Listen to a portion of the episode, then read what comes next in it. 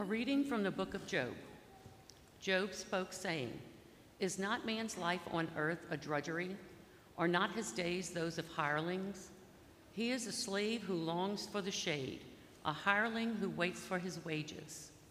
So I have been assigned months of misery, and troubled nights have been allotted to me. If in bed I say, When shall I arise? Then the night drags on. I am filled with restlessness until the dawn. My days are swifter than a weaver's shuttle. They come to an end without hope. Remember that my life is like the wind. I shall not see happiness again. The word of the Lord.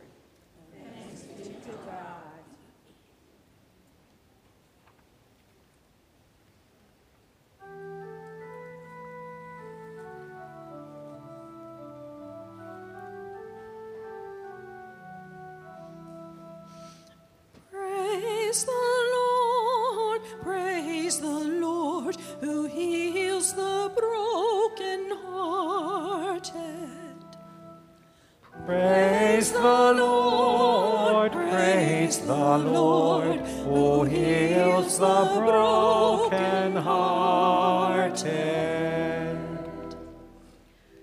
Praise the Lord, for he is good. Sing praise to our God, for he is gracious. It is fitting to praise him. The Lord rebuilds Jerusalem, the dispersed of Israel he gathers. Praise the Lord, praise the Lord, who heals the brokenhearted. He heals the brokenhearted and binds up their wounds. He tells the number of the stars. He calls each by name. Praise the Lord, praise the Lord, who heals the brokenhearted. Great is our Lord and mighty in power. To his wisdom there is no limit. The Lord sustains the lowly, the wicked he casts to the ground. Praise the Lord, praise the Lord, who heals the brokenhearted.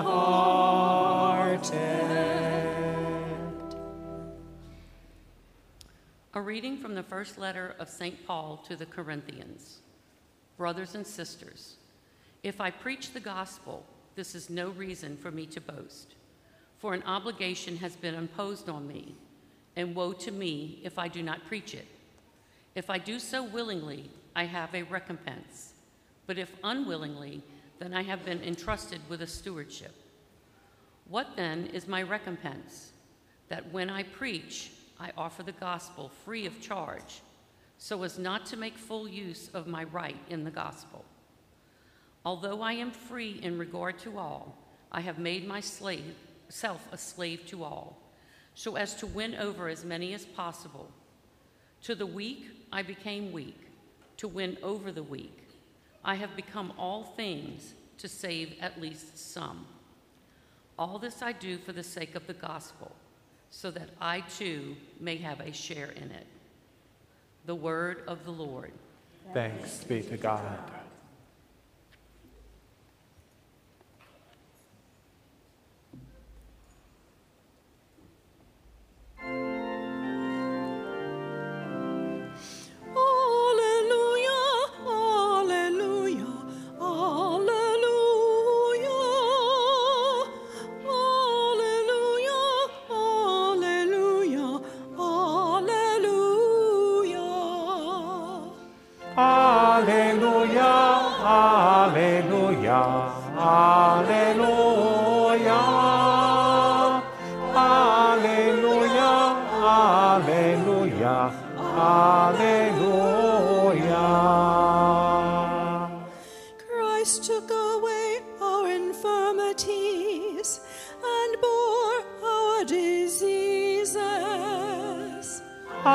Alleluia, Alleluia, Alleluia.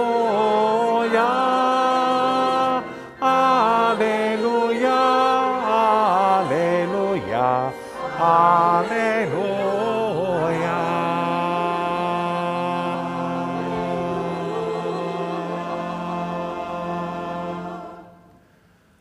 The Lord be with you. A reading from the Holy Gospel according to Mark. On leaving the synagogue, Jesus entered the house of Simon and Andrew with James and John. Simon's mother in law lay sick with a fever. They immediately told him about her.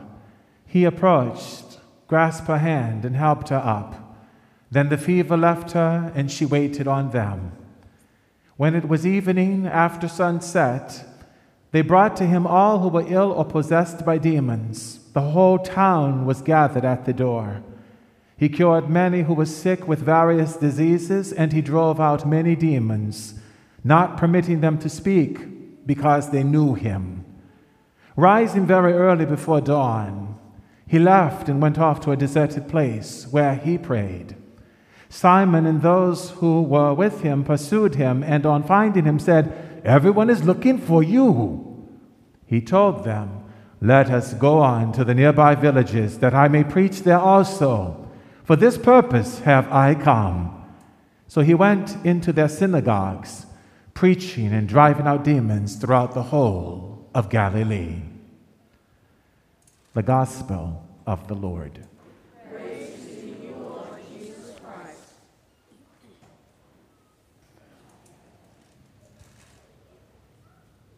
He told them, Let us go on to the nearby villages, that I may preach there also. For this purpose have I come. These words that Jesus concludes with as we move from this scene that is filled with action Today's gospel pericope, this section of Mark's gospel, chapter 1, verse 29 through 39, follows right behind where it picks up right where last week's gospel left off. He's departing from the synagogue where he's just cast out an unclean spirit of the man who came rushing into the synagogue carrying on, trying to interrupt the Lord, but there was to be none of that. And the people we know were astonished, they were amazed at the authority in which he presented the teaching. Exousia, remember the Greek, exousia, out of his person, out of the substance of his person. But what really caught their attention is that he addressed the unclean spirit that had possession of this man and he cast him out by the spoken word. The people were amazed and overwhelmed with reverential regard because they only they knew at that point God indeed has visited his people. So now we are presented with this action. Paul Mark, Mark loves to employ that term immediately, immediately to, to get us in touch with the dynamism, the dynamic manner in which, in the activism, in the, in, the, in the positive sense of that term, activism of the Lord, who is stopping at nothing to realize the reign of God, particularly in the hearts and minds of human beings who have been under the grip and subjection of the devil and his minions since the fall of our parents, Adam and Eve. Their time has come to an end. And what we experience in this in between time, those of us who are eh, eh, joyfully re- reaping the benefits of the already, but longing for the still not yet of the fullness of the coming of the kingdom in its, in its, in its, where all of this, there will be no longer any sub- sufferings whatsoever. It will all be a part of this world in its present form, which is passing away, but we are called to persevere. We are called to be encouraged and heartened by the way in which God has come among us. We hear the lament of Job in the first reading. Job says, Life in this world is a drudgery.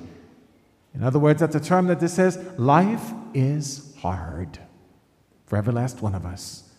All of us, on some level, suffer something in the body, in the soul, in the spirit, in relationships, in circumstances. There is always going to be something on this side of heaven to remind us that we are in a fallen world that has been redeemed, that's in a process of being totally transformed into something new.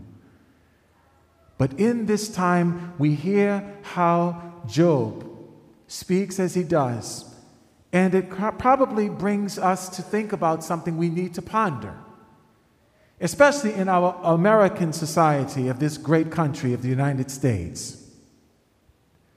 How many people are working to live, and how many people are living to work? That's a real question.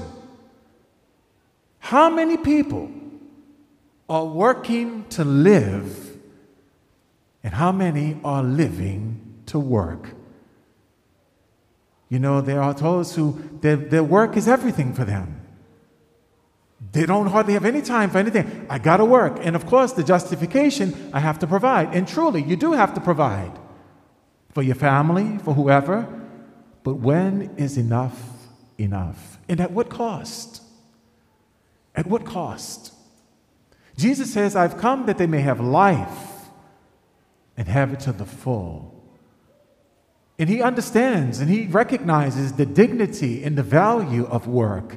But we're always being challenged by the Lord and by His gospel to keep things in balance and perspective, particularly from God's point of view. And we can only discern the view, the point of view of God from God. So we are thankful for the Lord Jesus, who shows us that every single issue that concerns you or me concerns Him. Notice what is, what is de- detailed in today's gospel. As they're moving from the synagogue, immediately Simon and Andrew do what? They inform him about Simon's mother in law, who is ill in bed with a fever. Now, for you and I, in our times, we have a fever that's indicative of some type of an infection in the body.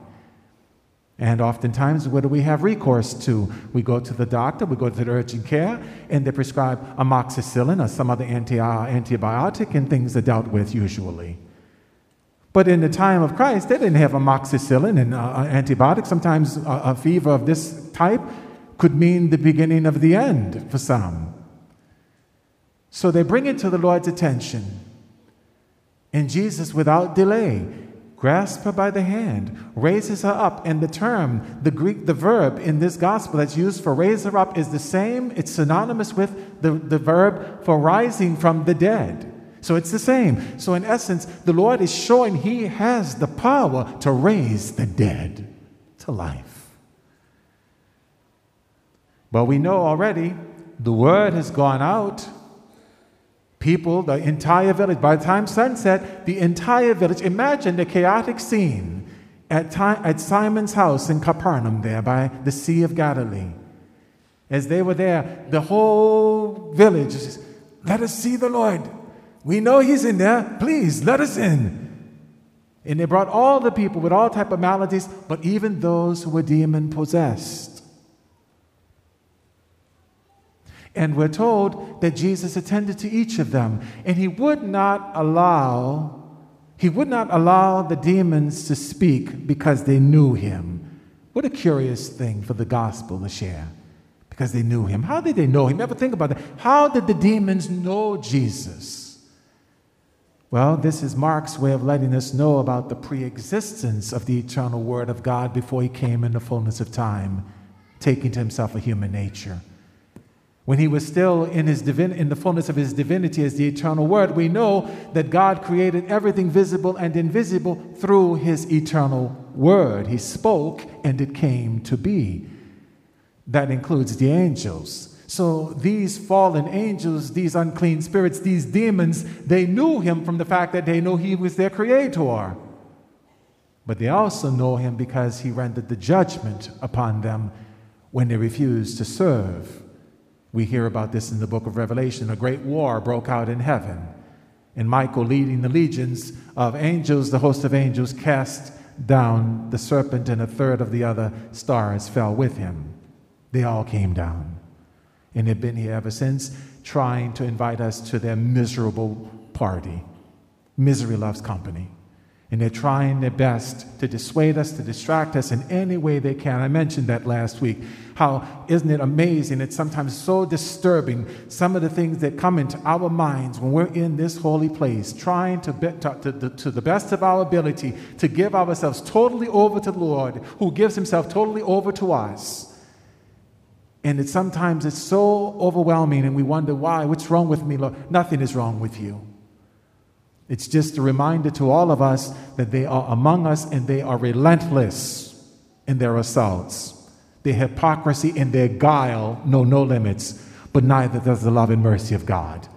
The mercy and love of God does not look, it doesn't, um, it doesn't care about the boundaries, all the, the demarcations that our, our society set in place.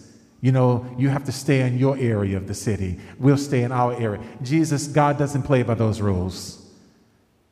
Everything is available to him. Every single heart, every single human being created his image and likeness, he's come to redeem, he's come to renew, to give this life everlasting. And isn't it also wonderful to recognize that it's not just the big issues that the Lord is concerned with? You know, we hear about people being exorcised of demons, Lazarus being called forth from the dead, the person born paralyzed and blind being healed, and so forth. It's not just the quote unquote big things, even a fever. A fever. The Lord will attend to it just as if it was like a whole legion of demons had taken hold of you. So we learn insight today that Simon and Andrew, accompanied by James and John, they take an opportunity to pray. And that's what prayer is. Prayer is relating, relating to the Lord what's going on, talking to Him.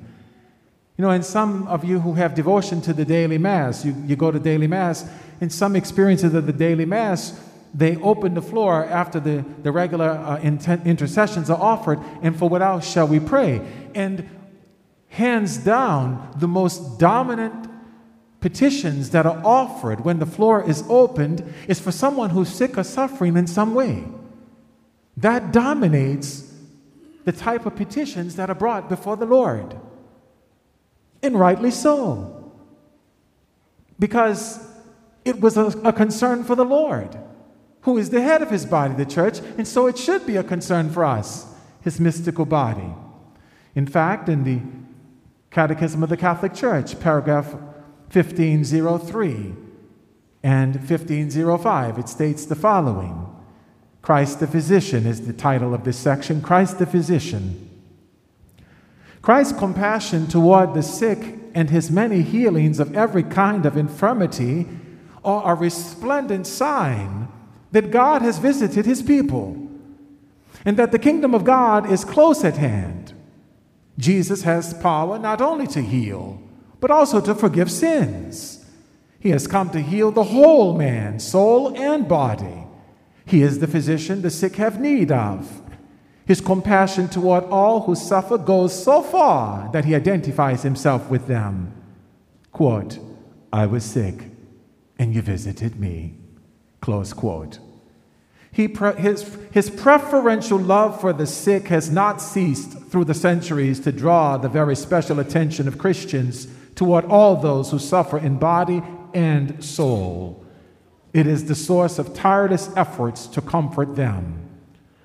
But it's also important to think on this Jesus didn't heal everybody. Not everybody was cured of their maladies then, nor are they cured of their maladies now. There are many of us who have a chronic condition that we will have for the rest of our lives. There are some things that medicine can offer us to mitigate. Of course, a miracle can always happen. But why is it that the Lord allows this to persist? Well, here, paragraph 1505, very powerful moved by such moved by so much suffering. Christ not only allows himself to be touched by the sick but he makes their miseries his own.